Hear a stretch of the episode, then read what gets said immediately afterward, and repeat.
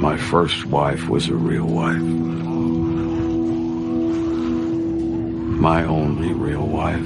Es increíble, es sorprendente el grado de intimidad que dos personas pueden adquirir entre ellas estando encerradas en la misma habitación en una tensa situación en la que peligre su vida.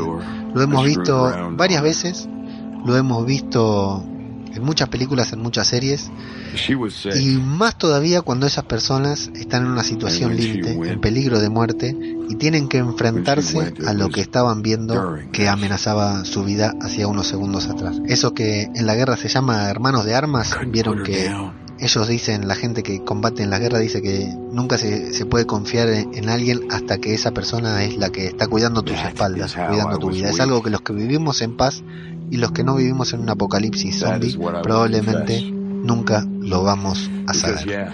Eso es algo de lo que nos mostró el último episodio de The Walking Dead, el grado de confianza que pueden adquirir dos personas encerradas en un tráiler en medio de una horda de zombies. You're forgiven. Esto es Zombies, cultura popular. Otro podcast sobre The Walking Dead.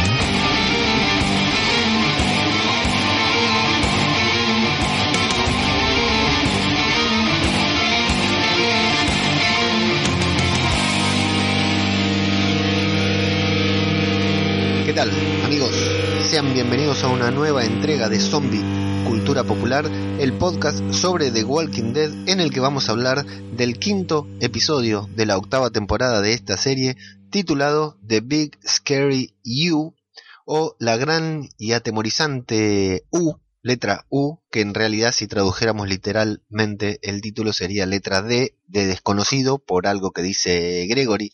Ahora en unos minutitos ya vamos a estar contando lo que dijo Gregory sobre esta frase y que han traducido equivocadamente los canales que traducen el título del episodio como El gran y aterrador tú. O por ahí he visto que tiene dos traducciones más según pude ver en una de estas páginas especializadas de, de fanáticos de The Walking Dead que se tituló en Latinoamérica El gran miedo y en España Tu mayor temor el problema de traducir los títulos de los episodios antes de que los vean, ¿no? supongo que los que los traducen no, no conocen el... No, no, habrán visto el episodio, no sabían de qué se trata, porque, bueno, eh, nada que ver el título con nada de lo que ha pasado en el episodio, o sí, ahora, ahora lo vamos a analizar. Y antes que nada decir que empezamos con esta versión del tema original de The Walking Dead en homenaje, en saludo, en agradecimiento al podcast Rock and Raúl Radio, Rock and Raúl se dice, ¿eh? pero es Rock and Raúl en vez de Rock and Pop, Raúl. Eh, el amigo Raúl que nos escucha y escucha los otros podcasts sobre The Walking Dead que hacemos comunidad acá en la podcastfera y nos dedicó en el último episodio, en el último episodio de Rock and Raúl, que eran con bandas de rock con la letra D, empezó el episodio con esta canción, entonces bueno, le devolvemos la gentileza eh, comenzando también con este tema, con esta gran versión, con esta muy buena versión de este hermoso tema y que bueno, les recomendamos escuchar Rock and Roll Radio si les gusta el rock, si les gusta el heavy metal, eh, si les gusta la música pesada, el rock and roll eh, escúchenlo, no tiene desperdicio, son programas individuales con que empiezan temáticos con bandas con una letra en particular y se pueden pedir las canciones que van a sonar al programa siguiente. Lo mejor para mí de ese podcast, además de la música y la voz del locutor que tiene Raúl, es eh, la intro. Tiene una intro que si la escuchás, rock and la escuchás y la vas a cantar toda la semana con la voz de un niño, una niña que me imagino que debe ser hijo, hija, sobrina de Raúl, un espectáculo, la, la cortina y el programa en particular. Además, acá en Argentina, eh, la, la, que fue la radio más importante de rock de, Buenos Aires y de Argentina en general, que se llamaba Rock and Pop, tenía, tuvo un mítico, mítico locutor español llamado El Mariscal, que conducía los programas de, de rock pesado acá en, en Argentina. Así que para nosotros escuchar rock para nosotros los argentinos de treinta y pico, cuarenta o cincuenta años, eh, escuchar rock presentado por una voz hablando en, en, español, con acento español, es un clásico y te hace recordar viejas épocas de juventud y de rock. Así que bueno, un abrazo a Rock and Roll y queda hecha la recomendación para que puedan escucharlo. Sin más, nos metemos adentro de este gran, gran, gran episodio de The Walking Dead la verdad que para mí completamente necesario este corte que hicieron en la acción. Veníamos con capítulos con mucha acción que por momentos algunos se nos habían tornado un tanto desordenada, sobre todo en el primer episodio que no entendíamos nada. Y bueno, tal como en el episodio pasado, las piezas comienzan a acomodarse y de hecho acá vemos alguna escenita que viene incluso de antes del primer episodio de esta temporada. O sea, el capítulo arranca donde terminó el primer episodio pero a lo largo del capítulo vamos viendo cosas que pasaron antes incluso de la acción, de aquella intervención de la coalición Alejandría Hilltop Reino en el santuario. Así que nos metemos de lleno a ver qué pasó con nuestro querido padre Gabriel Ocura Legañas adentro de ese tráiler una vez que Negan le preguntó si tenía ganas de cagar. No obstante, lo primero que vemos es un flashback del padre Gabriel hablando, rezando, ¿no? Inclinado en el altar. Y a mí acá ya no me queda en claro y no tuve la voluntad de fijarme, de ir a internet a ver qué decían los expertos, si es en Alejandría o es en aquella vieja iglesia en donde los encontraron sus eh, eh la banda de Rick en la que exterminaron a la gente de términos y en donde el mismo Gabriel se encerró y dejó morir a toda su congregación. No me queda del todo claro, decía, si es en una o en la otra. Imagino que es Alejandría porque está limpia, está impecable, pero se me ocurre que es... en un primer momento me pareció que era la de, la de él, la, la vieja iglesia del padre Gabriel de antes del apocalipsis. Gabriel está rezando en el altar, a la cruz, pidiendo que ya no tiene miedo de morir. Recuerden que Gabriel era una persona cobarde, que no tiene miedo de morir, pero que lo único que le pide a Dios, lo único que le pide es que su muerte no sea en vano, morir con un propósito, tener un propósito para morir. Interesante reflexión y primera intervención del padre Gabriel en el episodio, lo cual nos pone contentos los que no habíamos visto el tráiler, saber que vamos a conocer qué pasó con, con su trasero. Y entonces en otro flashback vemos a estos dos grandes personajes que son Simon y Gregory. Qué, qué personaje carismático Simon, ¿no? Porque le habla todo el tiempo cortésmente a Gregory, le habla todo el tiempo con amabilidad, con agradecimiento, con amor, como él mismo dice, y no deja de ser aterrador. al menos si nos ponemos en el lugar de Gregory, ¿no? Ser una persona que no es de acción, que es miedosa, que actuó como un cobarde ya en un par de ocasiones y que está mal parado, está parado en un punto intermedio entre ambos y se encuentra ahí atemorizado por un tipo que le preparó el desayuno, le dice que lo quiere, le agradece, le dice que actuó bien y no obstante Gregory no se lo puede creer porque se nota en el tono de Simon lo amenazador que está haciendo para con Gregory. Le dice que le preparó el desayuno con ingredientes de Hilltop.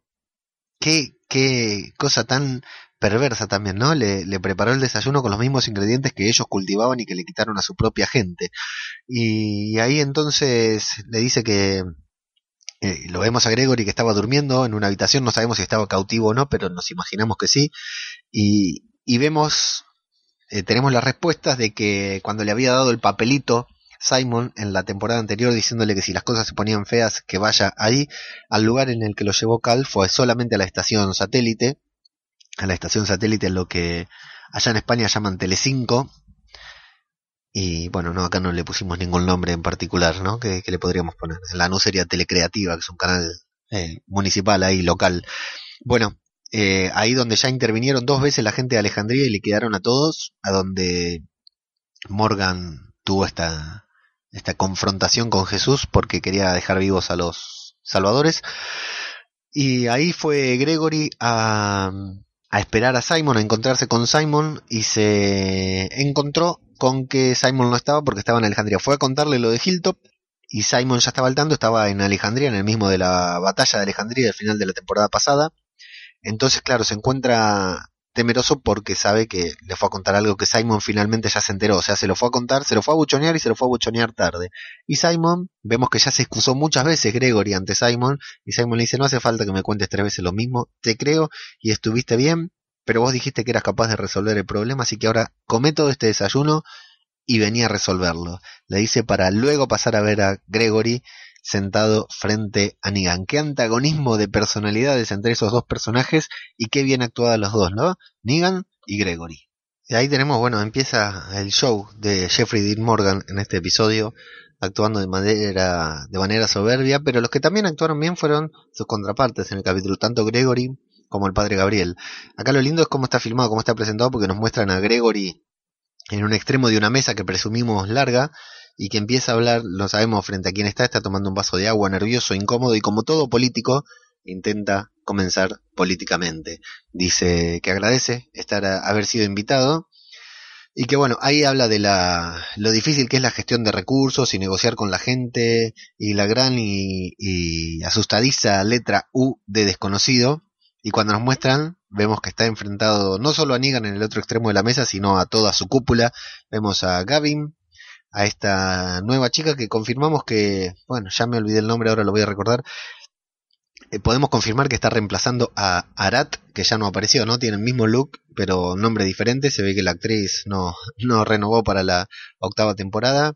Vemos a Gavin con un brazo sobre la mesa. Me llamó la atención, no sé por qué la posición de Gavin en todo el momento que estuvieron en la mesa estuvo igual. A Dwight, a Simon y a Eugene, que hasta Eugene mira con cara de, de que lo mira a Gregory como si fuera un, un idiota. Y Gregory ya empieza con el pie izquierdo porque le dice, me gusta matar gente tan poco como a vos, para que Negan le responda, no, pero a mí me gusta matar gente eh, a las personas adecuadas y en el momento adecuado, porque cuando eso sucede, cuando matamos a las personas adecuadas, todo lo demás se acomoda. Dwight se levanta de la mesa por alguna razón, dice que se va a fumar, que no quiere escuchar a Gregory, justo cuando Gregory, bueno, cuando Negan le explica a Gregory que ellos matan, matando a uno, pueden salvar la vida de cientos y que ellos lo que hacen, eso es lo que ellos hacen, salvar a la gente y Gregory muy perspicazmente dice, ah, por eso se llaman los salvadores. Ahí es cuando Dwight se va, Negan le pregunta por qué se va y Dwight le dice que no quiere escuchar nada, que él solamente respeta órdenes, así que le digan lo que tiene que hacer. Y bueno, entonces vemos que Gregory le dice que él puede terminar con todo esto cuando, eh, antes de que empiece, que la gente de Hilltop lo sigue, aún lo respalda y que les va a decir que, que si, le va a decir lo que luego vemos que les dice, que si se quedan sin, que si apoyan la revolución está levantada en armas contra Negan, los van a desterrar y se van a quedar sin casa. Y ahí está buena la cara de Simon porque Simon hace cara como de sí, como que lo apoya, como este es mi, este es mi, mi pibe, se ve que tiene algún interés, Simon, evidentemente, en que Gregory le vaya bien con Negan, porque luego Negan le pregunta si sigue siendo el hombre indicado, si tiene injerencia con la gente de Hilltop, y ahí me encanta la actuación del el actor que hace de Gregory, porque el lenguaje corporal dice una otra, una cosa, pero su voz y su, su expresión en el rostro dice otra. El lenguaje corporal, o sea, sabe cómo pararse, cómo posicionarse en la mesa para que sus palabras parezcan reales, pero su tono de voz muestra que, está completamente inseguro. Él dice que sí, que es el hombre, que él manda en Hilltop, que él tiene poder, que la gente va a hacer lo que él quiera, y entonces Negan vuelve a intervenirlo diciendo, bueno, si sos el hombre, si sos el que manda, ¿por qué no sabías que la viuda estaba liderando un ejército contra mí? y le dice que le parece que es un doble agente, que está jugando dos bandas, que está ahí y que los está traicionando a ellos y al mismo tiempo está traicionando a la gente de Hilltop. En parte es así, en parte no, porque eh, Gregory está ahí solamente porque es un cagón y luego estará en Hilltop nuevamente porque tiene mucho miedo, pero no es que tenga la intención de traicionar, sino que en ningún lugar lo terminan de, de, acoger, de tomar como él quiere. Entonces se pone nervioso, tartamudea, y porque Negan le dice que le parece que más que a escucharlo es el momento para hacer lo correcto, es el momento adecuado para hacer lo correcto, o sea, para matarlo. Así que se pone nervioso, empieza a tartamudear, quiere explicar nuevamente que no se, que él no estaba eh, enterado de lo que estaba pasando en Alejandría. Simon nuevamente lo interrumpe y le dice, Gregory, yo te creo, ahora sé que Negan te crea. Entonces Gregory recupera su, su valentía y dice que sí, que él es el hombre que dejó entrar a un zorro a su corral, que se aprovecharon de su buena voluntad y que va a le va a poner fin, hablando de Maggie, de la viuda. Así que Gregory se mete y ahí vemos que le dice que van a ir a hacer una puesta en escena en Hilltop, bien armados, para dar un mensaje y que si no sale bien, entran y los matan a todos directamente. Que sería, Gregory se asusta cuando escucha eso porque parece que no quiere y dice, bueno, sería desafortunado, pero las demás comunidades van a entender. Eh, Simon dice plan A, ese. Y plan B, cuando dice plan B, Negan empieza los batazos arriba de la mesa. Me gusta el detalle que si observan la mesa en la que están hablando, donde está sentado Negan, la mesa está impecable y donde está sentado Negan está todo lleno de agujeros de que se ve no es la primera vez que le da batazos a la mesa. Y Negan se pone, se enoja porque dice, la gente es un recurso, es el dinero sobre la mesa. El principal activo que tienen en este apocalipsis zombie es la gente. Por eso no pueden estar matando a comunidades enteras y por eso, como hizo con el grupo Alejandría, solamente mata a uno o a dos en el caso de que no, sea no, no, no terminen de de asimilar la idea de que son los salvadores los que gobiernan. Volvemos a insistir, Negan es perverso, Negan es malo, pero tiene un sistema que le da resultado y cada vez que lo escuchás no está desacertado. Él no quiere ir y aniquilar a toda una población. Negan lo que quiere es convencerlos para que trabajen para ellos, para que su método y la gente que él protege siga viviendo en paz dentro del apocalipsis. Y ahí tenemos algo que Negan con quien se enoja es con Simon, ya no con Gregory, se enoja con Simon, con su lugarteniente, con quien nosotros creemos que está más, más cercano en cuanto a, confianza, porque Simon siempre es su representante, a menos que sea Dwight, que yo no lo creo. Y se enoja con Simon porque le dice, dime que no estamos retrocediendo, no podemos volver a pensar estas cosas de, de antes, digamos, ya sabemos que la gente es el recurso, que la gente es importante, ¿cómo podemos estar volviendo a esto? Y Simon le dice que no, que es un recurso desafortunado. Así que Negan dice que hay que matar a las personas adecuadas eh, de la peor manera posible para dar un mensaje y que su el plan A es el que luego nos enteramos cazar vivos a Rick, al rey y a la viuda, matarlos adelante de todas las otras personas para que aprendan el mensaje, para que capten el mensaje. Y es en ese momento cuando escuchamos los cuatro disparos con las que la gente de Rick llama a la puerta en el primer episodio de esta octava temporada. Toda esta escena previa es, es larga, todavía no, tuvimos títulos, es larga, extensa, hay pausas, la verdad que y la actuación de Jeffrey Morgan es, es maravillosa también. La puesta en escena, me gusta cómo está filmada, me gusta cómo están sentados los actores, la verdad que es, es muy buena. Y ahí, bueno, vemos que se asoman por la ventana a ver qué es lo que está pasando afuera y alguien le propone a Negan salir a, los disparos y Negan dice no, tienen, tienen una armadura, una armadura hecha con metal, así que sería en vano salir a, a tirotearnos con ellos, lo cual ya nos responde lo que tenemos, lo que habíamos visto en el primer episodio, por qué no salieron a atacarlos. No nos responde todavía porque es Negan el primero que sale a cara descubierta. Y bueno, salen a hablar y le dice a Simon, bueno, y tráete a, al Gregory porque tal vez necesitamos que diga algunas palabras, algo que vamos a ver después. Y ahí es muy lindo porque vemos desde atrás, desde adentro del, del, del santuario, lo que eh, vemos que salen al encuentro y vemos la misma escena que vimos en el primer episodio, a saliendo, uy, perdón, pero estaba teniendo una, una pequeña charla una pequeña reunión, lo vemos desde adentro, vemos salir a Negan, vemos salir a, a los demás, a Simon, a los demás salvadores en el mismo orden que los vimos en el primer episodio. Y atención, vemos a Gavin, el salvador que negocia con el reino, salir y decir, Dios mío, es el único que sale y se muestra asustado por lo que está viendo. Además de Eugene, por supuesto, que sale con una cara de pánico terrible. Recordemos que Gavin, algo que va a suceder nuevamente en el episodio más adelante, es el único que cuando Rick les daba el ultimátum, preguntó si le podía dar un tiempo para pensarlo. La imagen se funde a negro Negro sobre negro vemos a el padre Gabriel mirándolo a Negan y a Negan acercarse violentamente hacia el cura, tirarlo al piso y desarmarlo, lo cual nuevamente responde uno de nuestros interrogantes del primer episodio, ¿por qué Gabriel no lo disparó? No lo habíamos visto, pero estaba sin balas. Cuando Negan le quita la ametralladora, ve que no tenía balas y luego Gabriel le dice que no valía la pena disparar con la pistola tampoco porque eran muy pocas balas no le, iban a alcanzarse no le iban a alcanzar para salvarse de esa horda de zombies que lo rodeaba así que menos mal que todos estos episodios están ya filmados porque si no diríamos que los creadores de la serie, los directores de la serie, leyeron todos los comentarios de los fans y acomodaron la realidad a lo que a ellos les convenía. No, señores, el cura no tenía balas y era por eso que no se había defendido, que no había intentado matar a Negan. Algo que no va a intentar matarlo, pero sí va a intentar ganar la posición después en el episodio. Luego de desarmarlo, de, de, preguntarle por qué no, le disparó a los zombies y todo, Negan comienza a tratar bien a Gabriel, lo, ayuda a sentarse, se sientan uno en cada extremo de, del, del tráiler.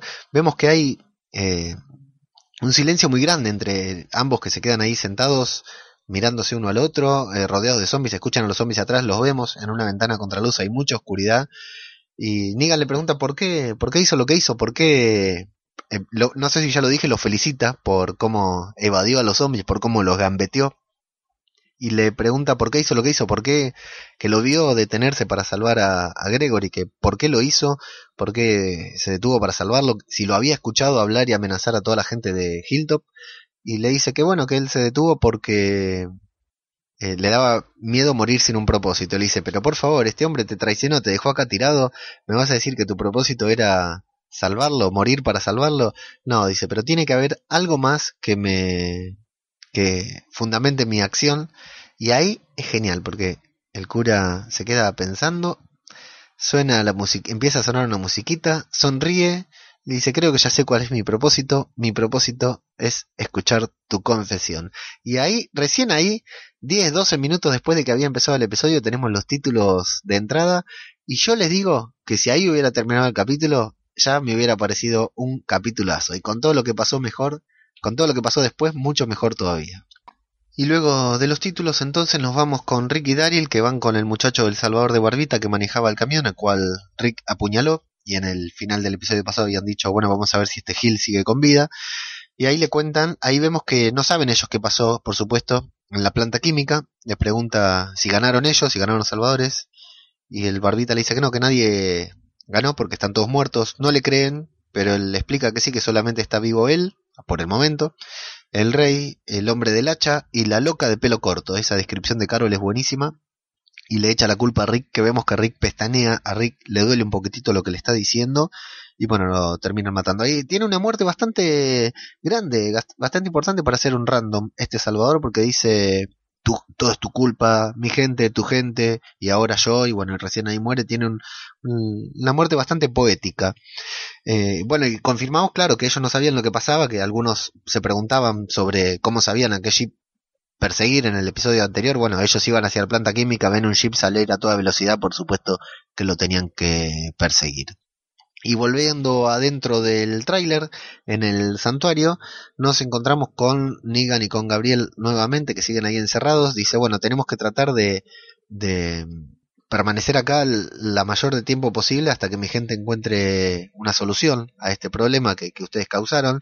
Previamente, antes de los títulos, también le había dicho que Rick era un imbécil y Gabriel con muchos huevos le dijo, el imbécil sos vos porque el imbécil sos vos, le dice Gabriel, dice, no, pero es tu amigo Rick el que va a hacer que muera mucha gente, sí, pero toda esa gente que va a morir la vas a matar vos, le, replica Gabriel, le dice, sí, yo mato a la gente, pero no soy el que hace que muera, el que hizo que muera, eh, Glenn y el Colorado fue tu amigo Rick, y hablándole de sus amigos, de, su, de los salvadores, de su gente, Negan le dice que si esta gente en algún momento lo llega a creer muerto, eh, va a haber un problema muy grande porque va, a morir mucha gente ahí adentro también, como que va a haber una sublevación y le hace un chiste diciéndole que no tiene nada que confesar salvo que se hizo una paja en el mismo lugar en donde el cura está sentado. Conserva el sentido del humor Negan.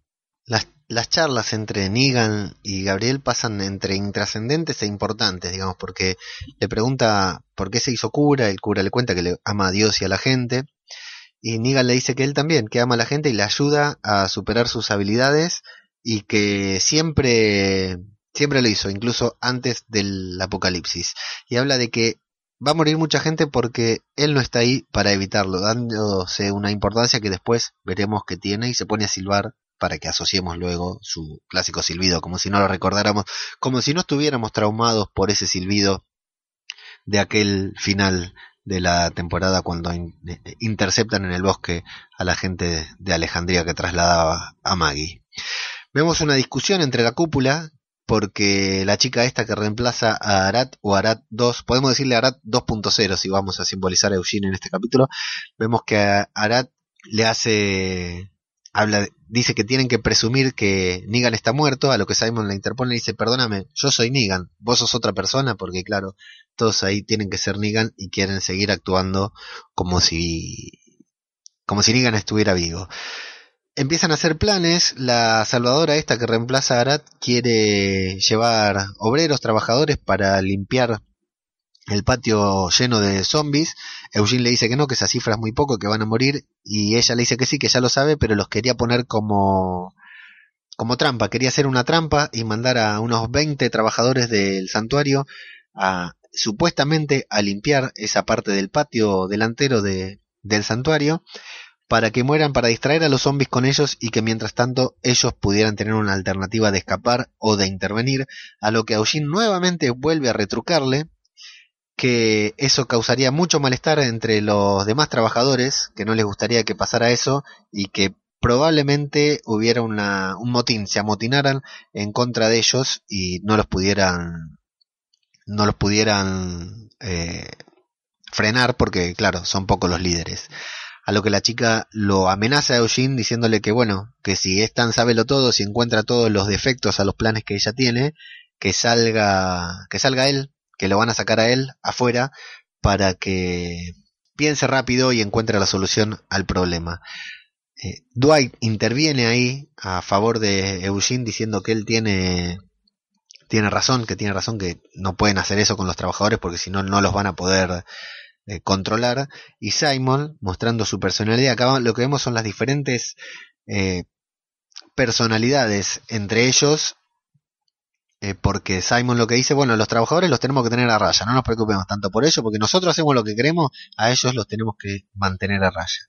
Y Gavin dice que bueno, que nada de eso importa, porque el problema acá es que tienen un infiltrado, hay alguien, entre ellos que contó todos los planes, eh, porque los de la gente de Alejandría sabían que ellos iban a, la gente de Alejandría sabía que ellos iban a, atacar a Alejandría en el final de la temporada anterior. La gente de Alejandría sabía que ellos iban a estar ahí reunidos y que justo los intervienen cuando eh, están todos ellos ahí, los dejan aislados ahí adentro con todas las bases sin líderes, digamos, que tienen un topo porque están al tanto de todo. Es Dwight, entonces, quien, quien toma la voz de mando y dice, bueno, viejo, claro, porque están hablando de, del topo, del traidor, y Dwight se siente incómodo, tan incómodo como Eugene, que también se siente sospechado, y Dwight le dice, bueno, yo acá no quiero escuchar hablar de pavas, no te quiero escuchar a voz enojada, le dice a Regina, Regina se llama la Arat 2.0, no te quiero escuchar a vos eh, con problemas, le dice a Gavin, eh, Simon quiere intervenir y Dwight lo interrumpe, le dice, no, no, no, viejo, de acá tenemos que salir y si vos no sacás a los salvadores, le dice Dwight, el que los va a sacar soy yo. De acá tenemos que salir adelante y no va a morir ni trabajadores ni vamos a morir nosotros, vamos a salir todo de acá, vamos a empezar a pensar cómo podemos salir porque esto no va más. Eh, lo increpa a Simon. Simon evidentemente se siente amenazado, no le gusta cómo le habla, pero decide darle la razón diciéndole, bueno, hagamos que este sea el mejor día posible, de todo lo malo que es, hagamos que sea el mejor día posible, pero se acerca y lo encara amenazadoramente a Dwight, aunque su gesto nuevamente es de aprobación y le dice que sí, que tiene razón, le, su gesto, su expresión corporal es eh, amenazadora hacia Dwight y luego hacia Eugene diciendo que van a encontrar al traidor y lo van a matar adelante de todos y de manera muy lenta, porque evidentemente tanto Simon como Regina creen que el traidor es Eugene. Y ahí está bien porque nos muestran las dos caras, tanto la de Eugene como la de Dwight al mismo tiempo, que ambos preocupados, uno por sentirse sospechoso y el otro por saber que es él el topo.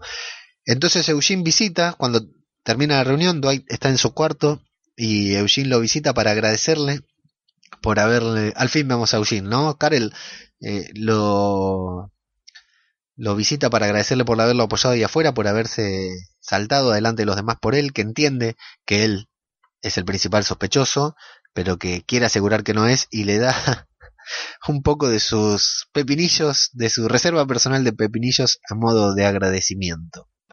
Y el detalle casi intrascendente en esta escena es que Eugene se acerca a esas piezas de ajedrez que Dwight talla, que ya habíamos visto varias veces a Dwight tallando esas piezas, que luego habíamos visto a Daryl revolearlas a la mierda cuando se metió en la habitación de Dwight, y que Eugene las toca y Dwight le dice Ten cuidado que todavía están frescas y se mancha la mano con pintura roja con la cual Dwight evidentemente había estado pintando sus piezas y ese detalle intrascendente que parece sin sentido va a tomar importancia más adelante. Gabriel parece haberse quedado pensando en esas palabras de Negan que le dijo que antes del apocalipsis ayudaba a salvar a las personas también, a que las personas sean fuertes, a, que superen sus debilidades, era lo que había dicho, y se lo pregunta, a lo que Negan responde que a los niños, que él ayudaba a que los niños se conviertan en basura, a que los niños no se conviertan en basura porque si no les daba, si él no los ayudaba, a la larga todos se convertían en basura porque las personas en general son débiles. Gabriel le dice que él es débil, Negan, porque mata gente inocente y Negan le dice que sí que tiene razón, que es débil, pero no es por eso que es débil. Luego le pregunta, entonces, ¿por qué sos débil? Y la, la respuesta, Negan le responde que, no, que esa pregunta es equivocada, porque la pregunta correcta es, ¿de qué manera es débil Negan?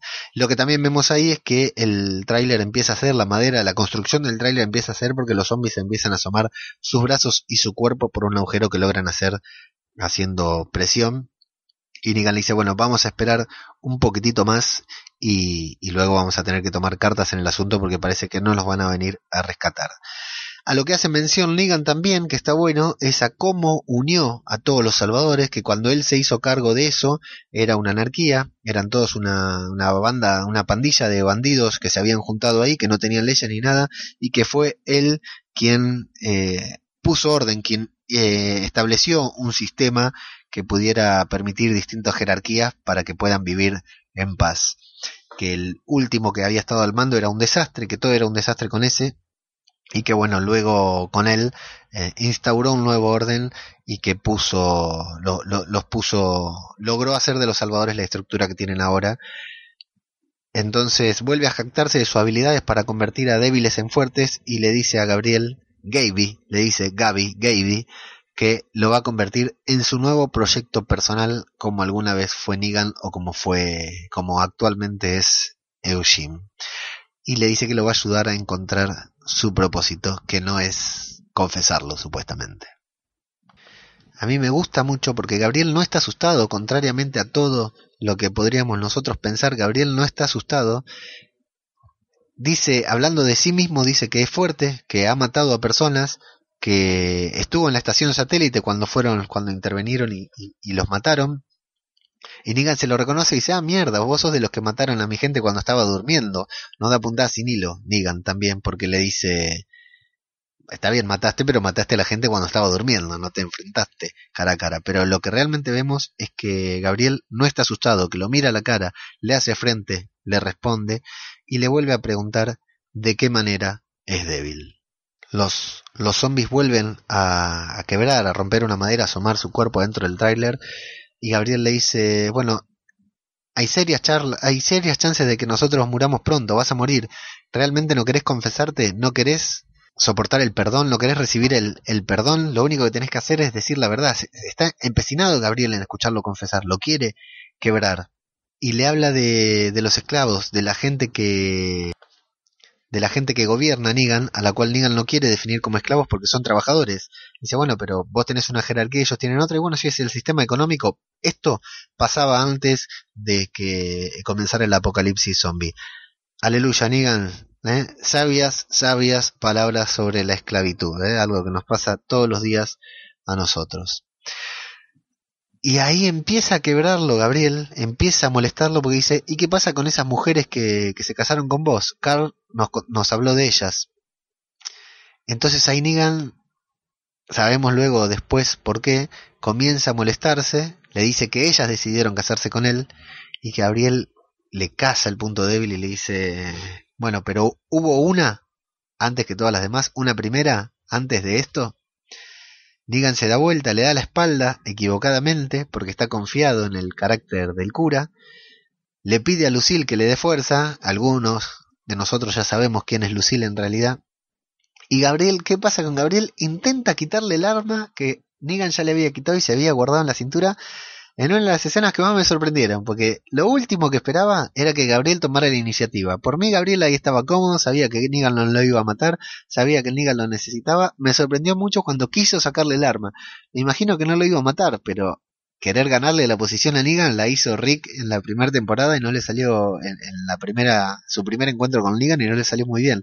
Así que me sorprendió. Gabriel intenta quitarle el arma, de hecho se la quita y se refugia en otro compartimiento en el mismo tráiler, a lo que Negan queda caliente y comienza a despedazar a, un par de, de, zombies, un poco de bronca y un poco porque querían meterse en, el tráiler, pero lo, los empieza a, a destrozar a batazos, le dice, bueno, ya está, no van a venir a buscarnos, toma la decisión Negan de que van a tener que irse y decide usar aquel viejo plan que tanto nos había gustado cuando utilizaron Glenn y Rick de camuflarse con tripas de salvadores. Pero en medio de ese clima de Gabriel intentando dominar a Negan, de Negan tomando la decisión de salir del trailer porque ya está pudrido de estar encerrado ahí con el cura, nos vamos a el gordo y el flaco, podríamos decir, ¿eh? al dúo Pardepe, Rick y Daryl, que vienen de, de, andada en andada juntos. Qué buena pareja que hacen, ¿eh? qué buena pareja televisiva que hacen Rick y Daryl, estos hermanos que se autodenominaron así luego de estar al borde de la muerte uno contra otro. Vemos que avanzan hacia el jeep volcado, que está perdiendo gasolina, que se hacen con la dinamita, que ahí está supuestamente las, las armas pesadas que tanto les importaba que no llegaran al reino. Vemos que Daryl tiene, tiene una idea, que Daryl lo que quiere es aniquilar el santuario. Dice, bueno, vamos a terminar con esto, no queda otra que hacer, vamos, reventamos todo a bombazo, que prendemos fuego el reino y el reino el santuario y ganamos la guerra, listo. A lo que Rick ya habíamos visto en el episodio pasado y tiene razón, discúlpenme que se lo diga. no no quiere. Rick se niega a matar a gente inocente porque le dice, bueno, hay trabajadores, vos mismo me dijiste que hay trabajadores en el reino, en el santuario, uy, la tengo con el reino, voy a tener que editar todo después. Le dice que, hay trabajadores en el santuario, familias que no los pueden matar, y Daryl dice, bueno, ataquemos un extremo, eh, los trabajadores están en el otro, nosotros ataquemos el extremo contrario, y dice, no, porque si esa gente muere, si los salvadores no se rinden, Daryl dice que los salvadores se van a rendir, y Rick le dice, bueno, pero si no se rinden, esos trabajadores, si se ven amenazados por nosotros, se pueden rebelar en contra nuestro, y tiene razón, ¿eh? Lo que dice Rick, además de, de que lo que dice Daryl es cruel, no es desacertado porque tienen que tener cuidado de no crearse nuevos enemigos cuando terminen con los 10, 20, que son los que realmente mandan a los salvadores. Si Rick, Daryl les dan la libertad, lo más probable es que los trabajadores del, del, santuario se unan a ellos. Si los atacan, lo más probable es que los ataquen. Así que tienen ahí una discusión, un intercambio de ideas que parece que están totalmente opuestos, no se ponen de acuerdo. Rick decide poner eh, fin a la conversación diciéndole, bueno, eso que vos querés no lo vamos a hacer. Se quedan mirando durante algunos segundos, se quedan fijos ahí mirándose y Daryl dice, no, bueno, el que no lo vas a hacer sos vos, yo sí lo voy a hacer. Rick intenta convencerlo de que conserven el plan de, el plan de que sigan eh, el plan que tienen trazado y Daryl le dice que no, que no lo van a seguir, que ya está, que hay que ir para adelante porque tienen que terminar con esto definitivamente. Rick intenta detenerlo y se comienzan a pelear estos dos imbéciles. Empiezan a pelearse, se meten en una pelea que termina con ellos perdiendo todas las armas. Sí, estúpidamente pierden todas las armas porque, bueno, Daryl le hace una llave a Rick que lo está ahorcando y la pelea esa que parecía que no iba a terminar se detiene solamente cuando Rick de modo muy idiota arroja las armas lejos de Daryl, pero caen en la camioneta que estaba derramando gasolina, que empieza a prenderse fuego y explota. Sí, las armas que ambos habían recuperado explotan. Está bien que su finalidad no era quedarse con esas armas, pero no les venían mal, ¿no es cierto? Y terminan destruyendo todas las armas que habían ido a buscar. En una escena buena por la pelea entre ellos, por el final cuando Rick le dice la toma que vos me hiciste es ilegal, pero y, y, un poco mal hecha también porque en el momento en que ellos están peleando están al lado de la camioneta y cuando la camioneta comienza a explotar y ellos dejan de pelearse, se sientan y se ponen a mirar la camioneta, ni siquiera se se ve el reflejo del fuego, se escuchan las explosiones y no se ve nada volar hacia donde están ellos, deberían cubrirse un poco, por lo menos debería haber viento, aire de las explosiones, no nada, ellos están sentados como si estuvieran viendo la explosión en una pantalla. Como Parece que las diferencias entre ellos son irreconciliables. Deciden seguir con su plan. El auto que manejaba Rick no arranca. ¿Por qué no arranca? Porque le habían disparado al radiador y ya todos sabemos lo que pasa. Se quedó ahí el auto de Rick y el otro está volcado, es imposible sacarlo de adentro. Así que le dice a Daryl, bueno, me parece que voy a caminar. Daryl en su momento le dice, sí, vas a caminar porque yo no te voy a llevar. Se separan y siguen con el plan Rick con una renguera y bastante cansado, destruido, comienza a caminar hacia donde todavía no sabemos dónde es, pero yo ya me lo podía imaginar. Las cosas no mejoran en el santuario, al contrario parecen empeorar porque Eugene que está jugando videojuegos, ese tan divertido juego que no me acuerdo el nombre de boxeo que vemos a los dos boxeadores de arriba, que son píxeles de aquellas primeras computadoras personales que pudo haber en los hogares. Mi tío tenía ese juego en su casa y nosotros íbamos a jugar ahí. Se corta la luz, se apaga el ventilador y Eugene insulta. Y tampoco mejoran adentro del tráiler donde Negan de un lado y Gabriel del otro hablan. Negan e, entra uno de los cuerpos para comenzar a vestirse, a disfrazarse de zombie con las tripas de este. Y le dice a Gabriel intenta convencerlo, le dice, bueno, tenemos a Lucille, tenemos el arma tuya que tenemos que utilizar para entrar al santuario, pero sobre todo nos tenemos a nosotros, le dice Gabriel. La gente es un recurso, vuelve a afirmar Negan, nosotros ya lo sabemos, Gabriel también, e intenta convencerlo de salir, a lo que Gabriel está encerrado, con miedo, con el arma que logró quitarle a Negan, no es poco lo que hizo Gabriel, él le quitó un arma a Negan, y le dice que mató gente, pero que ese no fue su peor pecado. Entonces le cuenta que su peor pecado fue dejar morir a toda su congregación en las puertas de su iglesia, mientras los escuchaba y estaba atemorizado por lo que había afuera y no era capaz de abrirles. Le dice que ese es su peor pecado y que él está dispuesto de salir, Me encanta, me encanta. ¿eh? Me encanta Gabriel en este capítulo. Está dispuesto a salir a pelear mano a mano con Negan para mostrarle que trabajar juntos como iguales es el único camino hacia la salvación y que le ofrece la confesión, la penitencia y la salvación, creo, no me acuerdo exactamente qué es lo que le dice, a cambio de la confesión. Que va a ir afuera, va a ir con él solamente si Negan se confiesa. Entonces Negan, después de lo que acaba de escuchar de Gabriel, le dice que, ha sido lo, lo más cobarde que escuchó en el apocalipsis zombie, y dice, bueno, en eso consiste una confesión, ok. Y entonces Negan le cuenta y nos cuenta a nosotros que sí, que tuvo una esposa, tuvo una primera esposa, su única esposa de verdad antes del apocalipsis zombie, a la que a la que engañaba, a la que se acostaba con otras mujeres, a la que le era infiel, le cuenta que murió antes del apocalipsis zombie que ella estaba enferma y que cuando murió el apocalipsis ya había comenzado, que no pudo no pudo matarla, que no pudo enterrarla. Eh, acá eh, lo que podemos decir, bueno, dice eso, que, que él no pudo matarla, que no fue capaz de matarla para que no se convirtiera. Intuimos o sabemos, ¿no es cierto?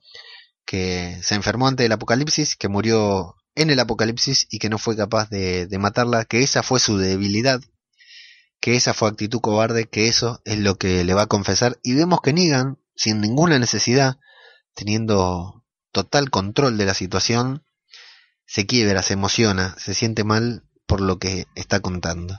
Y acá tenemos que hacer un pequeño paréntesis con algo que no hacemos en Zombie Cultura Popular, que es hablar del cómic.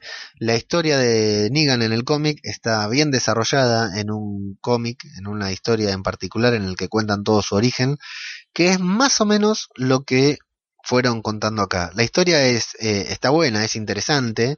El problema es que nos humaniza a Negan y no sé si nosotros tenemos demasiadas ganas de sentirnos afines a él, de sentir que él también es una persona, porque nosotros queremos y necesitamos que él siga siendo el villano, porque señores, es el que mató a Glenn, es el que mató a Abraham, entonces nosotros no queremos quererlo y no queremos empatizar con él. Sin embargo, si leyeron el cómic o si buscan eh, los videos en los que resumen la historia de Negan en el cómic, no, no hay mucho spoiler o no habrá mucho spoiler. Bueno, Negan era una persona de bien, era un profesor de educación física. Eh, no voy a contar más justamente para no, no desarrollar demasiado lo del cómic. Y acá está el, la herramienta que utilizaron para no encajarnos un flashback, para no encargar, encajarnos un episodio de relleno con la historia de Negan. Y está el debate si ese episodio va a venir en la próxima temporada, si ese episodio va a venir en esta. Yo creo que lo sortearon muy bien, creo que lo hicieron muy bien con lo poquito que contaron en este y algo más que puedan contar en otro episodio creo que es suficiente, que no hace falta ver la historia de Negan antes del apocalipsis, así como no vimos el momento en que Dwight le queman la cara a Dwight, digamos, nos lo dieron a entender, nos lo contaron y punto. No creo que sea necesario, eh, me parece que en el momento en que eligieran hacerlo, si hicieran ese flashback, nos cortarían una trama que viene con sus altibajos, pero bastante bien en esta temporada, viene eh, derecho nos están queriendo contar una cosa y no se distraen de eso que nos quieren contar, aunque vayan abriendo diferentes escenas de la misma situación. Entonces creo que sería innecesario meter un capítulo flashback contando esto que ya nos acaba de contar Negan y que vemos que bastante, bastante le duele y bastante le pesa en su conciencia al momento de, de confesarlo, a, de confesarle su pecado al padre Gabriel. Así que Luego de escuchar esa confesión, Gabriel abre, abre la puerta, mira a los ojos de Negan y le dice, te perdono, porque claro, lo acaba de confesar incluso a través de una puerta, todo muy como se hace la, la confesión, y Negan le da una piña en la boca cortando todo el clima, todo el clima eh, poético y misterioso y tenso y emotivo que había sido el de su confesión. Así que bueno, hablan, nos explican nuevamente en qué consiste el plan, como si nunca lo hubiéramos hecho, le pregunta a Gabriel si alguna vez hizo el truco de disfrazarse de zombie, nosotros sabemos que sí, nosotros sabemos que da resultado algunas veces y otras no, salvo en Fear the Walking Dead, es donde apenas se ponen un poquitito de sangre de zombie en la cara y siempre le da resultado a Nick el drogadicto Aquí, eh, no, aquí realmente se ponen tripas, se ponen vísceras, se ponen carne y se maquillan bastante para salir a enfrentarse a los zombies. Se dejan la cara demasiado limpia para mi gusto, pero bueno, no vamos a cuestionar. Creo que lo único que se manchan es la parte de arriba porque en los pantalones y eso, nada. Abren la puerta y con mucha tranquilidad como si realmente supieran que va a dar resultado. Bueno, es cierto que a esta altura ya todos lo deben haber hecho. Si Rick y esta gente ya lo hicieron dos o tres veces, bueno, es muy probable que ya lo hayan hecho varias veces.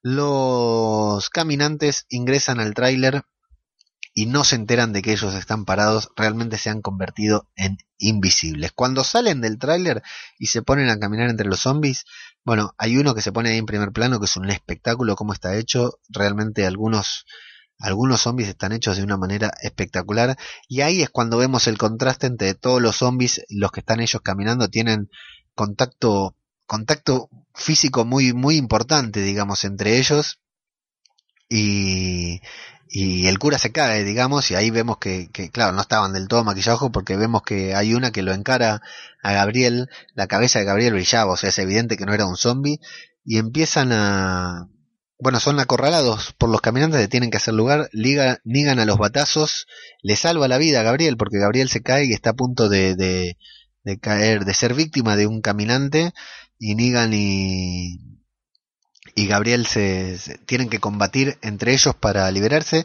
Una batalla más o menos no del todo creíble, pero bueno, listo, tienen que sobrevivir a los batazos, a los disparos Gabriel y la escena esa termina con ellos con un caminante cayendo arriba de ellos cuando ellos están por subir la escalera, pero no era mucha la distancia que tenían que sortear, lo que sí, bastante bien hecho eran muchos zombies, muchos caminantes, bastante escalofriante la escena, bastante eh, ensombrecedora, digamos, había muchos caminantes alrededor de ellos y hacía difícil la situación, y bueno, podía pasar, y de hecho está la duda, podía pasar de que hubieran mordido a Gabriel.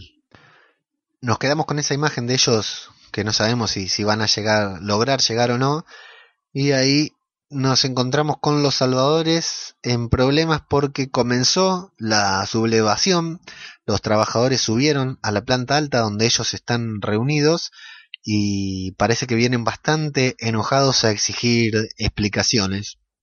Salen los salvadores de su puesto, de su oficina y nuevamente vemos a Gavin salir y decir maldición. Gavin está asustado, Gavin está muy incómodo. A mí de todos los salvadores es el que menos mal me cayó porque siempre me pareció que era bastante coherente y justo en el trato con la gente del reino, salvo bueno cuando murió Benjamin, pero que no fue culpa de él. Casi todos los problemas en esa relación entre el reino y el santuario fueron por Richard. Y bueno, salen y vemos que intentan Simon, como decíamos antes, que es el que había dicho que vemos las diferentes personalidades. Simon que es el que decía que había que tenerlos a raya, sale y dice, bueno señores, les recuerdo que ustedes tienen que mantenerse en la planta baja, no pueden estar acá arriba. Y los quiere echar, a lo cual un negro grandote y con bastante personalidad le dice, disculpame, pero nosotros no nos vamos a ir cuando van a arreglar la electricidad. Y Simon le dice que están optimizando recursos porque hay problemas y tienen que, que cuidar su, cuidar los recursos que están ahorrando gasolina, están ahorrando electricidad. A lo que el, este muchacho que lleva la voz líder entre los rebeldes le dice, ah, así que ahora, porque le, Simon le dice es un sacrificio compartido, todos estamos sin electricidad y el, este muchacho dice, ah, así que ahora comparten algo. Simon quiere aleccionarlo, Dwight lo interrumpe, le dice, bueno, vamos a salir de esta, tenemos problemas, bueno, vamos a necesitar tiempo. A lo que otro muchacho dice, bueno, nosotros lo que necesitamos es agua, hace mucho calor y tenemos ancianos, tenemos eh, niños y uno le grita eh, que el pacto que tenían entre ellos era que ellos trabajaban, los trabajadores por supuesto, y que los salvadores los protegían, que ese era el trato y que bueno, el trato hay una parte que lo está incumpliendo porque están rodeados de zombies, su peligro, su vida corre peligro y encima están sin agua, sin electricidad. Así que empiezan a interpelar a ver si tienen un plan para sacarlos para sacarlos de ahí y no son tontos los trabajadores, empiezan a preguntar por Negan, preguntan si está muerto, preguntan qué le pasó, preguntan dónde está, porque Negan, tal como él mismo lo había dicho en el tráiler, es el único que puede mantener ese lugar en orden. Me parece, por lo que vemos en este episodio que no se las va a tener tan fácil la coalición de Alejandría, el Reino y Hilltop cuando tengan que enfrentarse a los trabajadores, porque esta gente parece que está muy conforme con la gobernabilidad de Negan. Pueden no estar conforme con sus subalternos, pero a Negan parece que lo respetan mucho, quizás demasiado, podemos ver. Simon intenta nuevamente lo que dijo en la primera parte del episodio, que hay que mantenerlos a raya, intenta con autoridad eh, hacer que los, que los trabajadores se vayan y sale alguien de atrás y dice yo no me voy a mover de aquí. Simon está a punto de, de acercarse para golpear a ese a quien considera un insolente y escuchamos que alguien tiene un arma, alguien entre los trabajadores tiene un arma y Regina, Arad 2.0, le dispara a ese alguien y responde a la pregunta de ¿dónde está Negan? diciendo yo soy Negan, ¿quién más quiere un balazo? Hay un momento tenso, hay un momento en que todos se quedan mirándose, silencio y de fondo escuchamos un silbido que todos reconocen de manera inmediata, se arrodillan y entra Negan junto a su nuevo amigo el padre Gabriel, a quien también hace arrodillarse o se arrodilla por propia voluntad.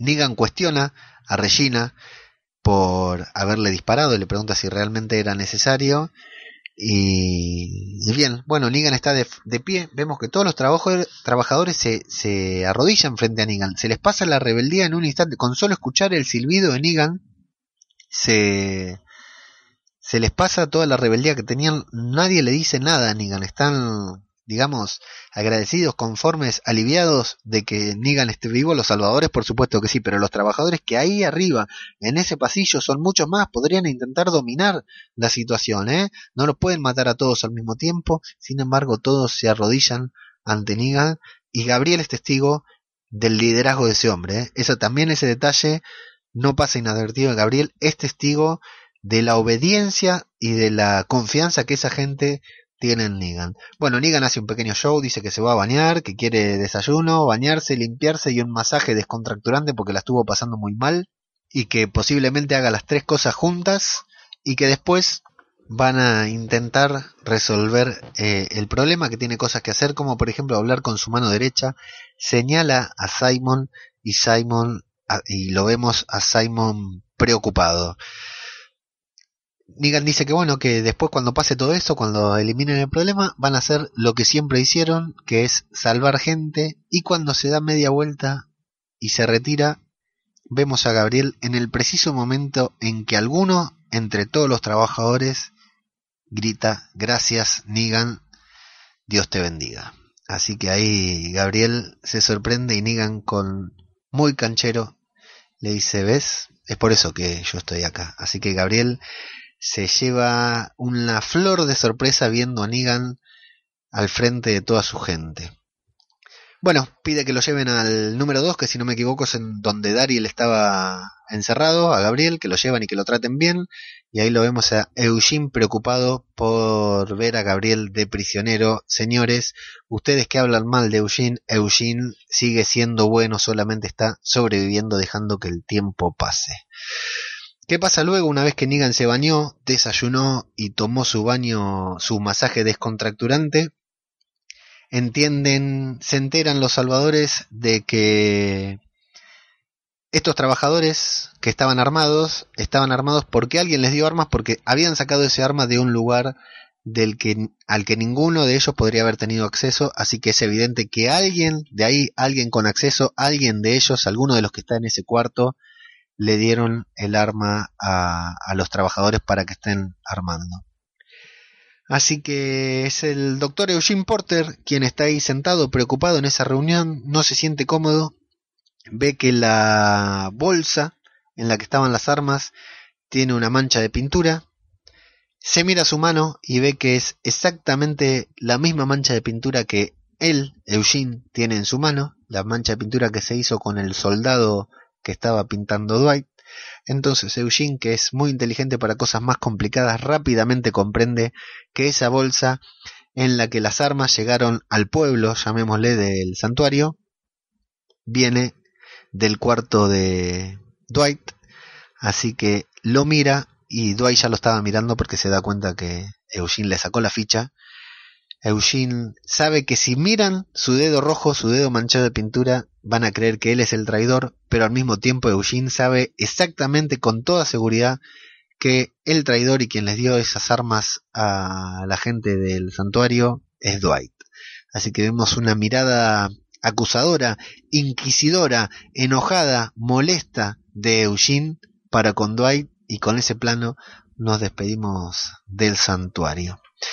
Luego nos vamos con Rick que continúa su caminata hacia donde no sabemos qué, pero nos imaginamos. Y esta es la escena más rara de todas las últimas temporadas. Acá yo me caí de culo. Estaba sentado y igual me caí de culo porque veo a Rick caminando Veo a Rick que escucha un sonido, veo a Rick mirando hacia el cielo digo, no, no puede ser, no estamos en la primera temporada, tampoco estamos en la tercera con el gobernador.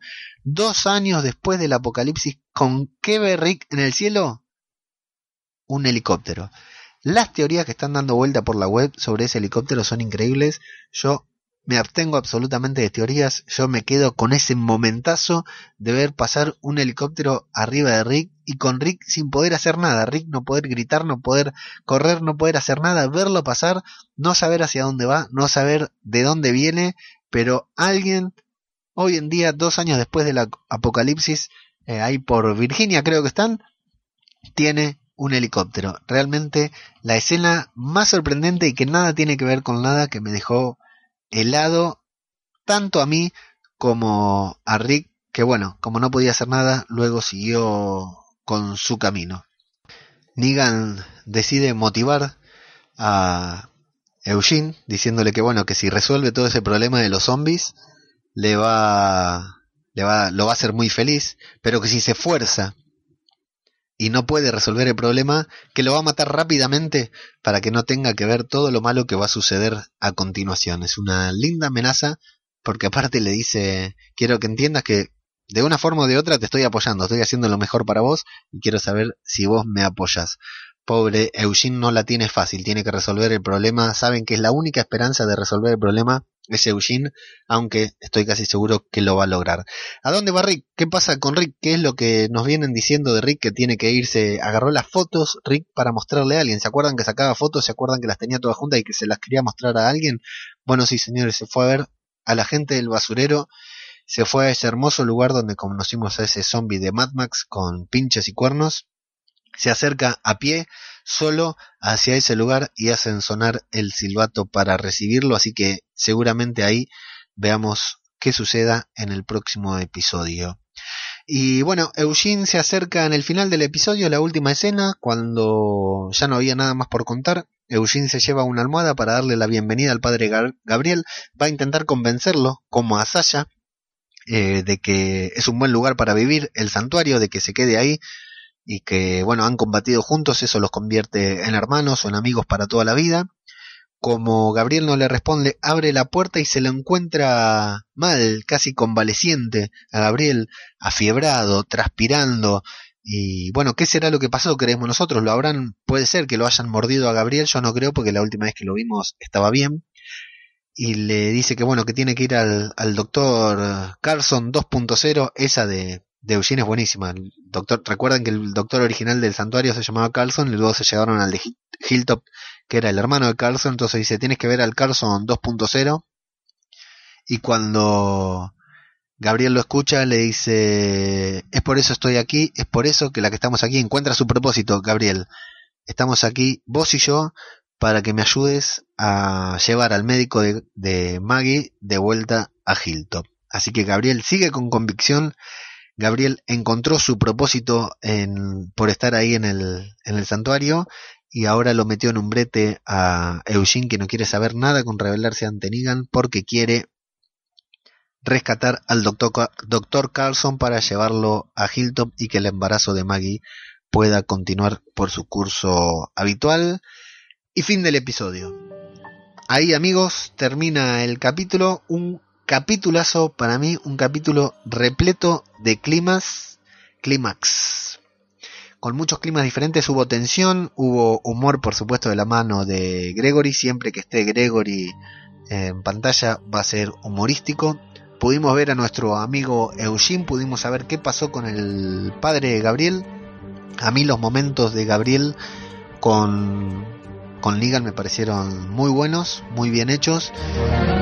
El, todo lo del santuario me pareció muy interesante porque pudimos ver que no están en total control y pudimos ver nosotros también algo que hasta ahora no sabíamos si era por miedo o por qué, pero pudimos ver la importancia que tiene Negan para con esa gente. O sea, vemos y entendemos que a Negan no solo lo respetan, no solo le temen, sino que le tienen fe, que lo quieren, porque en el momento en el que él entró, todos se arrodillaron ante él y supieron que sus problemas, si no habían terminado todavía, estaban por terminar porque había un líder. ¿sí? Los demás, en los demás salvadores no confiaban, pero sí confiaron en Negan. Así que ahora bueno, nos queda ver qué pasa con Rick allá adentro, en el basurero, ¿Qué pasa con Gabriel y Eugene? Eugene sabemos que no va a traicionar a Gabriel hasta a Negan, perdón, hasta último momento, pero Gabriel le va, le va, imagínense que le comió la cabeza a Negan para que se confiese, imagínense cómo le va a comer la cabeza a, Eugene para que lo ayude eh, con su nuevo plan, con su nuevo propósito de rescatar al doctor Carlson y llevarlo nuevamente a Hilltop para que Maggie de una vez por todas pueda mostrarnos ese embarazo que tanto nos están ocultando. Y la gran incógnita del episodio, el helicóptero. Ese helicóptero que nada tiene que ver con nada, que bueno, algunos lectores del cómic ya se imaginan para dónde es. Yo, como siempre digo y voy a repetir, leo el cómic a medida que va pasando la serie, así que no estoy al tanto de qué es, pero me partió la cabeza ver un helicóptero ahí, la verdad que me parece una gran idea, me pareció sensacional meterlo así de la nada en el medio de la temporada. Y en cuanto a la historia de Negan, interesante la forma en que la presentaron, interesante la forma en que la contaron. No sé si tengo ganas de ver un episodio flashback sobre él, quizás después de que lo vea está muy bien hecho, pero creo que ya nos contaron lo que necesitamos sobre, saber sobre él y que no es necesario saber nada más. Un gran capítulo, cortito, creo que alrededor de 50 minutos, repleto, de situaciones tensas, con zombies por supuesto como tiene que ser una serie de zombies, y se cortó la acción, por suerte, eh, por suerte no, al fin después de cuatro capítulos se cortó la acción, la acción y tuvimos un capítulo de diálogos, de charlas muy profundos y en el que pudimos ver qué es lo que pasa también adentro del santuario porque no habíamos visto nada. Así que de una vez por todas podemos decir que la trama desde este primer episodio de la octava temporada al quinto de una vez por todas avanzó y resolvimos todos los, todos los interrogantes que nos habíamos planteado en aquel tan polémico estreno. Pero, como siempre, para no ser la única voz cantante y no, no adjudicarme toda la razón, toda la posibilidad de opinar, invitamos a un oyente, habitual oyente y querido oyente, a participar del episodio contándonos lo que les pasó en esta ocasión el audio viene desde España, es el compañero Chuzo, escritor, autor de la novela Zombie eh, sin, Hasta que la muerte nos reúna, que se puede leer gratuitamente en sinunfinal.blogspot.com o .es, dependiendo desde dónde estén navegando. Nuevamente les recomendamos leerla, la novela de Chuzo, porque es espectacular. ¿eh? Chuzo se mandó una novela zombie que fue subiendo capítulo a capítulo de los que tuvimos la suerte de ir leyéndola a medida que la iba subiendo. Pavada de cliffhanger nos dejaba Chuzo entre episodio y episodio. Así que sin un final.blogspot.com la novela se llama Hasta que la muerte nos reúna. Se puede leer gratuitamente, completa desde el principio hasta el fin. Y si les gusta la temática zombie y la literatura zombie, aunque nunca hayan leído un libro sobre zombies, les puedo asegurar que la van a pasar muy bien.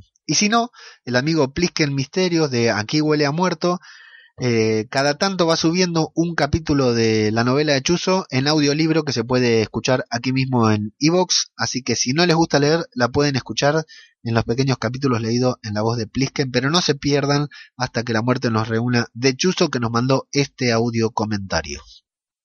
Hola Leo, soy Chuso y aquí va mi audio comentario del episodio 6 de la octava temporada de The Walking Dead. Mi valoración general sobre el episodio es un, es un 9 sobre 10 y me baso básicamente en eh, la gran actuación de Jeffrey Dean Morgan como, como Negan.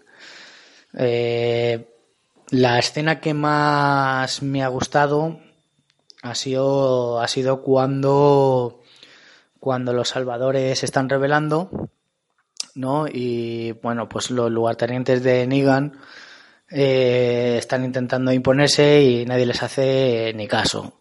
Y, y cómo se nota eh, el, el, poder de Negan, ¿no?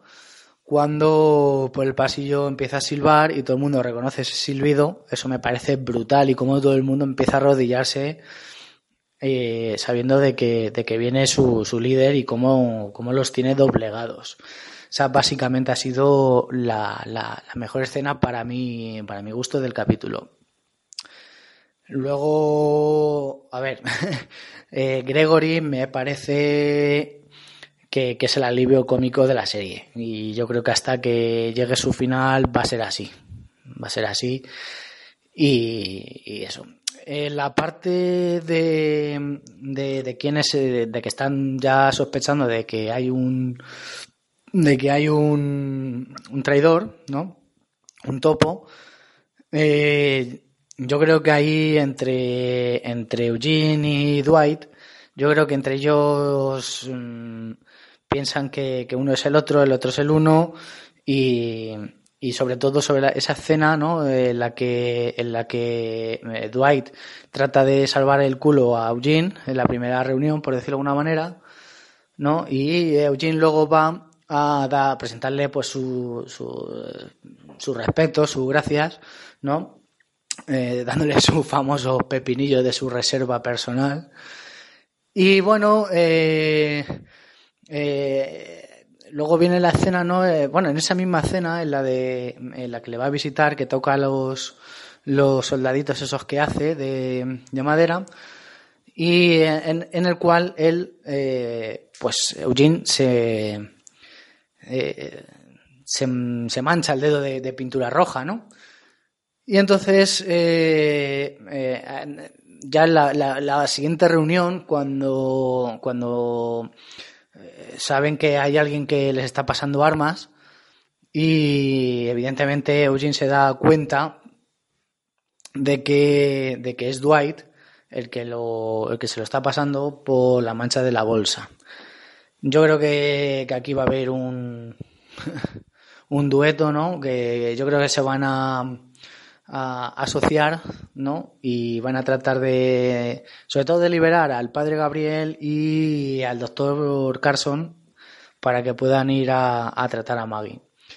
La parte que menos me ha gustado eh, ha sido la de Rick y Daryl. Me parece una soberana tontería el que se estén pegando ahí, es saber quién la tiene más grande. O sea, básicamente ha sido, mmm, vamos a ver quién la tiene más grande tú vete por tu camino, yo voy por el mío y chimpún. Me parece una tontería, creo que se lo podrían haber ahorrado. Luego está una parte que me tiene intrigado, que es la del helicóptero. Mm, yo creo que eh, la pandilla basura no tiene un helicóptero. Yo creo que eh, va a ser otra comunidad que veremos más recientemente.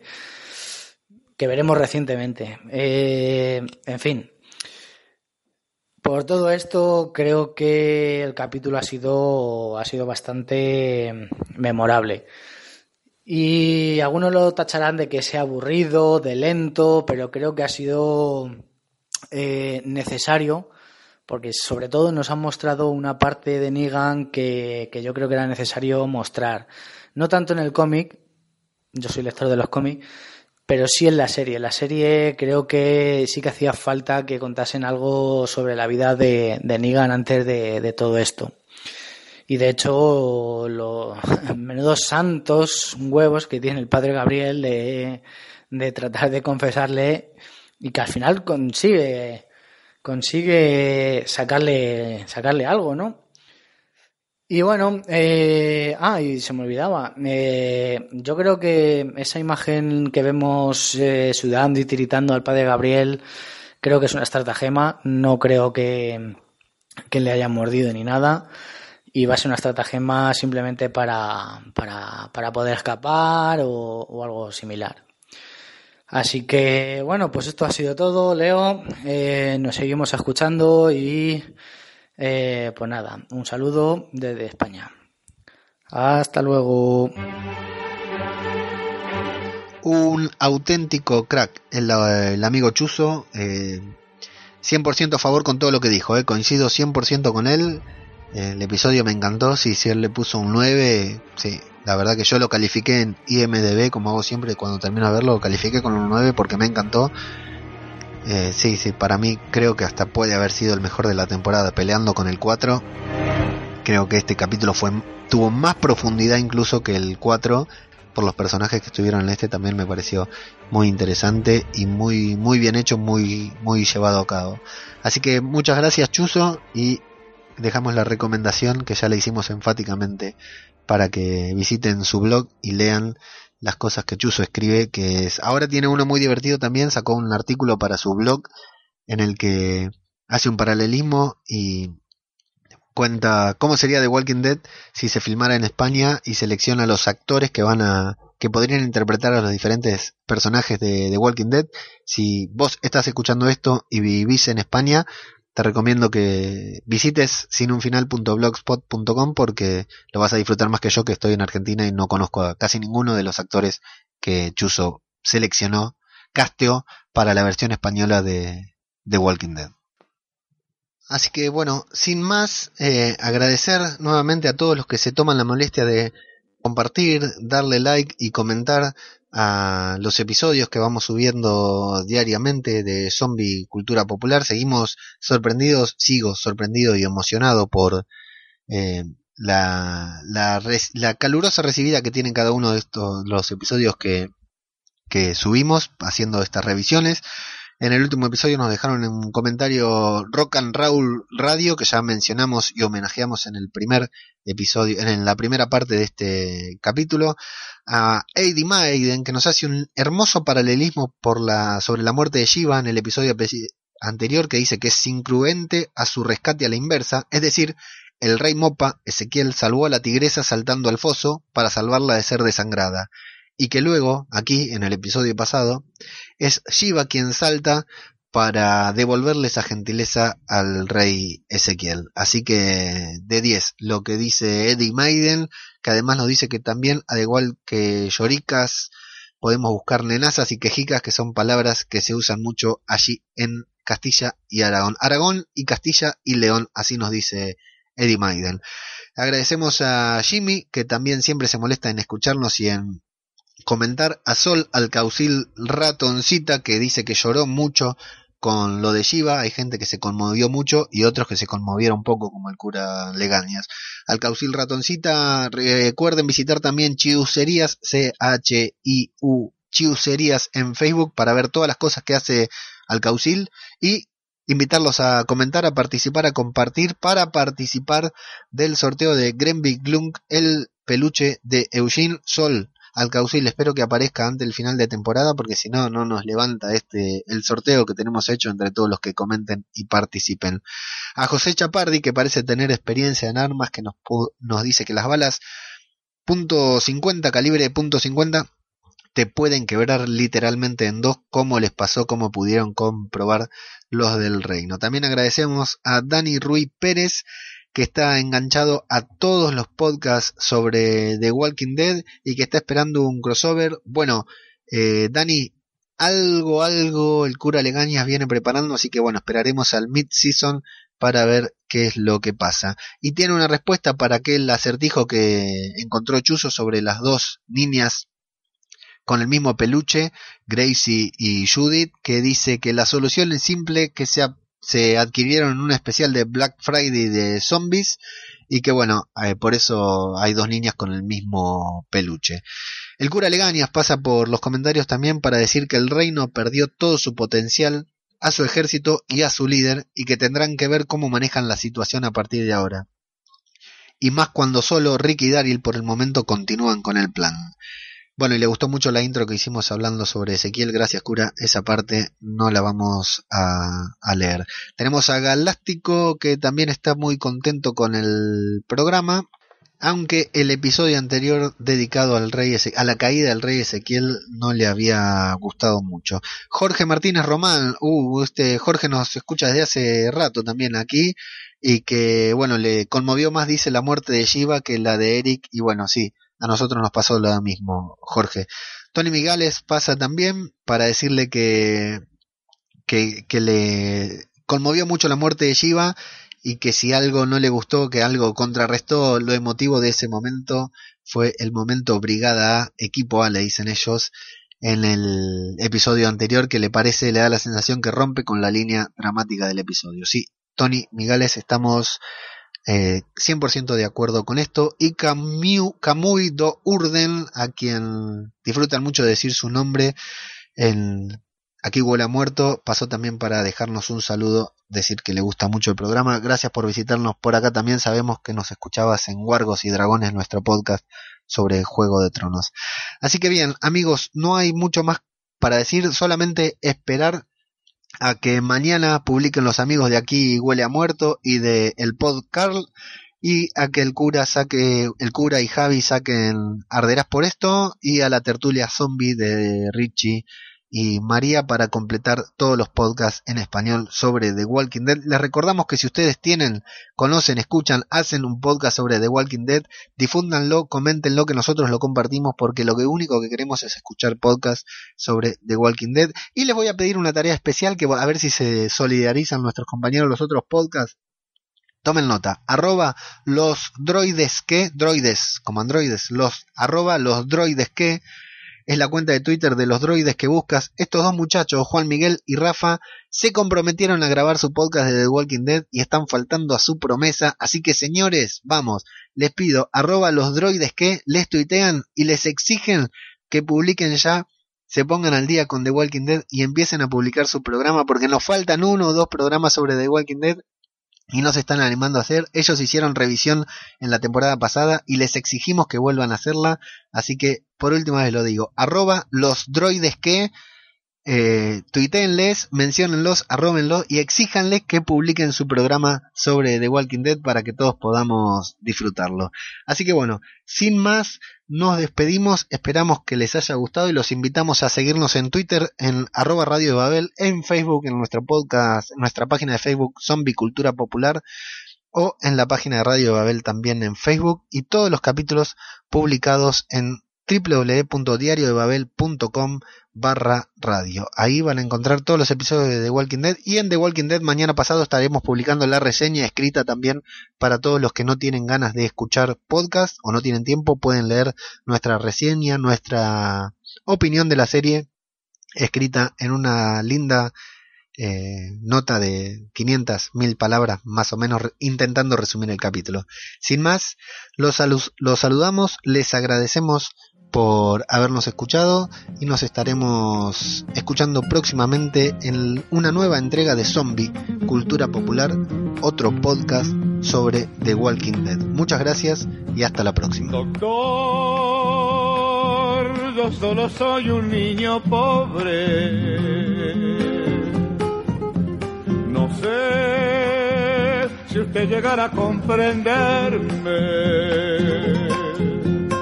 mi madre enferma no puede entenderme.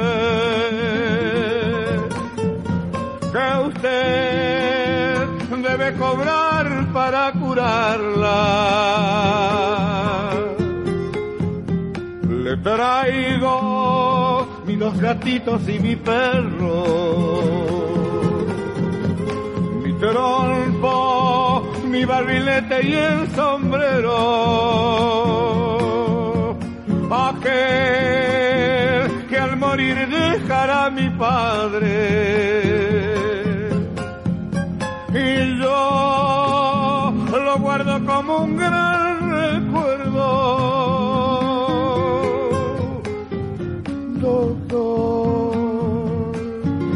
apúrese que está muy mala doctor, perdóneme que sea tan pobre.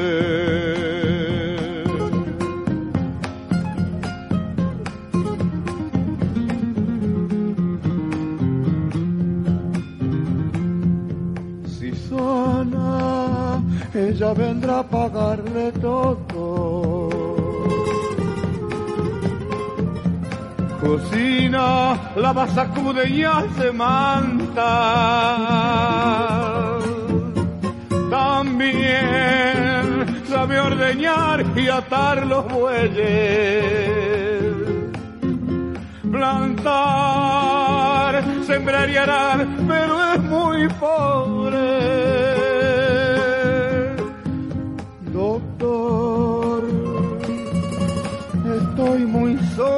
Allá en la casa. Doctor, perdóneme que sea tan pobre.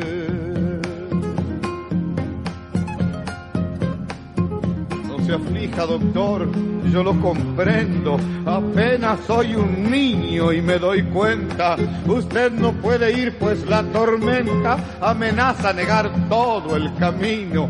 Algún día, algún día vendrá algún argentino que lleve un médico a mi casa.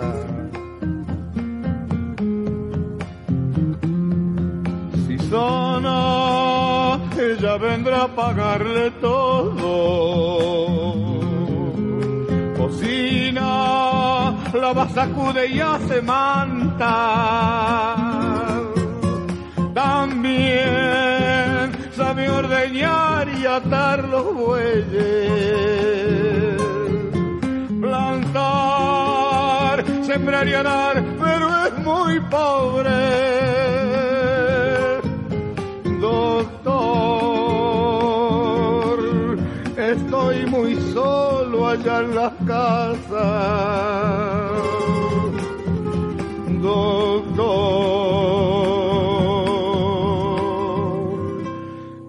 Perdóneme que sea tan pobre.